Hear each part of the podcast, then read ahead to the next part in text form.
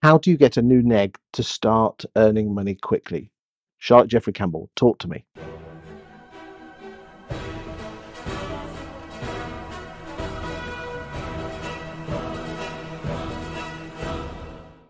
I think you've got to think about the two key elements of what you've got to give them knowledge to. Confident knowledge that they don't get lend you up in prison or annoy your client because they've made big mistakes. So we've got to give them those basics. We've got to give them an understanding of what we're here to do. How do we make money? What can't we say? What can we say? You've got to give them that. Once you've got that out of the way, the way, a lot of it is learning on the job. But you've got to give them very clear guidance and very clear tools very quickly.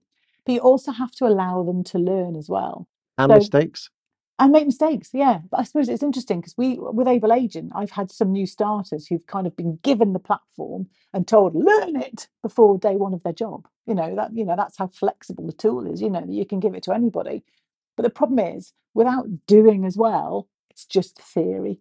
So the whole point for me with a new starter is get them doing the basics exceptionally. So we've talked about you know that that registering a buyer on the mailing list. Teach them that and give them a very clear goal. Give them even printed documents to fill in. Give them a market appraisal form to fill in. If you don't normally as a company, that's fine, but you might want one for them because they need prompts. And we know that 40 times before you are competent doing something. So, you know, you've got to register 40 buyers, you've got to book 40 market appraisals until you get that to be habit, habit forming. So you've got to tell them the basics well. So handling a buyer inquiry, handling a vendor inquiry, handling a landlord inquiry, you have got to nail those down very, very quickly. Then you've got to think about your compliance element. So, do they understand the laws in terms of data? Do they understand the laws in terms of Equality Act? You've got to get that done quickly. So, really, you shouldn't have anybody on the phones for the first week of them joining you. You should get them researching the data, planning calls, maybe doing some of the jobs that might be easy, like emailing, you know, out of date applicants or whatever it may be. But get them the feel of the conversation.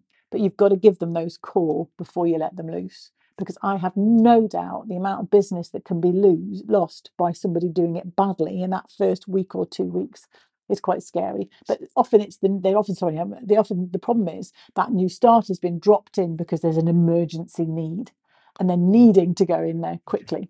It's very tricky. It's interesting that you turn the conversation round from trying to get them earning as opposed to stopping them losing. Yes, yes, yeah. It's it's both, isn't it? So it's it's. I think the biggest risk with a new starter is the missed opportunities.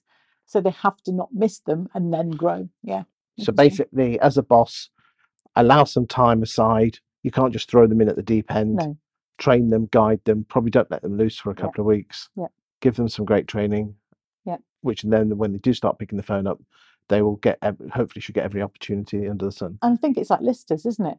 How many times have you heard about the lister who's never actually been trained before they start going out? Mhm. They've Well- just done a couple of evaluations with with Nelly, um, and they go out to this appointment and they learn all the bad habits, and they don't understand the bigger picture of the why the why we're we're doing it in the way we're doing it and that presentation skill. So I think with all of it, whether it's a new starter lister or somebody who's starting listing or a new starter negotiator or a property manager, you have got to give them the core skills but then you have to set a plan for them. You have to continue developing them in that first six to 12 months because if you don't, they will leave.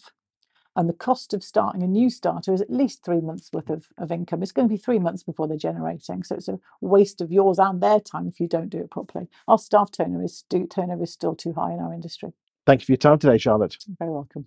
Mm-hmm.